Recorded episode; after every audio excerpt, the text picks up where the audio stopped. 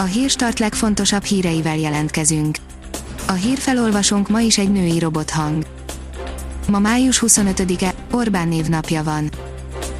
A 24.20 szerint meg kellett találniuk a szigor és az emberség között az arany középutat.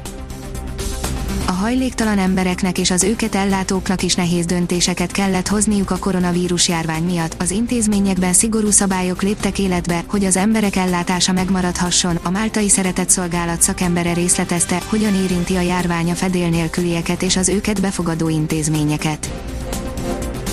Amerika a szovjetektől vett titánt, hogy kémrepülőt építsen a szovjetek ellen, írja az Index. A legendás Blackbird előállításához csak a riválistól lehetett beszerezni az alapanyagot, ehhez persze kellett némi trükk is. Több tízezer ruhabolt szűnhet meg Németországban, írja a növekedés felgyorsíthatja a hagyományos ruházati szaküzletek hanyatlását a koronavírus járvány Németországban, az emberek a lazítások ellenére kerülik a boltokat, a szakmában tömeges üzletbezárásoktól tartanak. Az az én pénzem írja, serényen emelik díjaikat a bankok.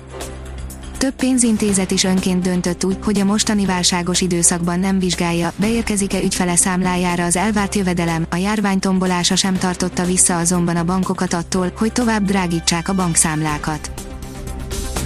A privát bankár oldalon olvasható, hogy három hónapja kezdődött a krach, hol tart a forint a globális devizaroncs derbiben, hangzik a kérdés.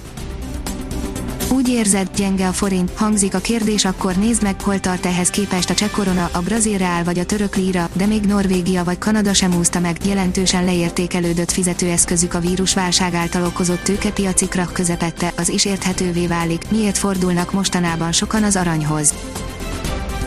A pénzcentrum oldalon olvasható, hogy kirugási hullám Magyarországon, erre számíthat, aki elveszítette az állását hogy pontosan hány ember veszítette el az állását Magyarországon az utóbbi hónapokban, csak találgatni lehet, közvéleménykutatások úgy becsülik, nagyjából a dolgozók 7-10%-a maradt munka és jövedelem nélkül.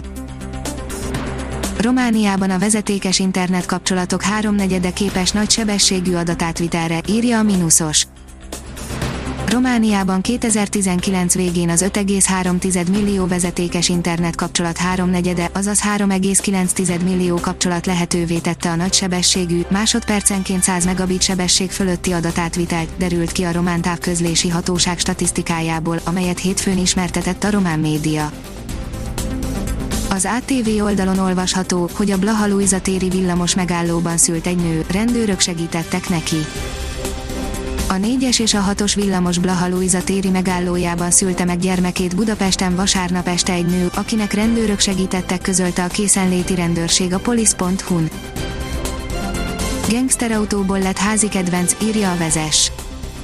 Ha soros, hathengeres benzinmotort szeretnél az orrod elé, és azt akarod, hogy sose romoljon el, akkor ez a te autód.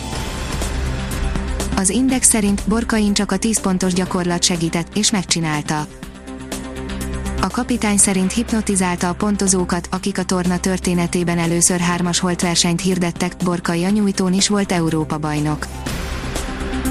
Zivataros napok elé nézünk, írja a kiderül.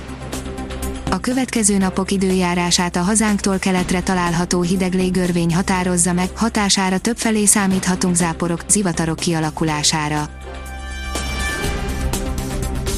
Ha még több hírt szeretne hallani, kérjük, hogy látogassa meg a podcast.hírstart.hu oldalunkat, vagy keressen minket a Spotify csatornánkon. Az elhangzott hírek teljes terjedelemben elérhetőek weboldalunkon is. A hangfelolvasás nem jöhetett volna létre a Google Cloud és a Central Media csoport hírstart fejlesztései nélkül.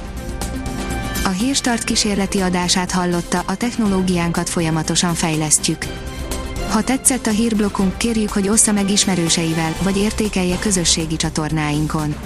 Visszajelzése fontos számunkra. Köszönjük, hogy minket hallgatott!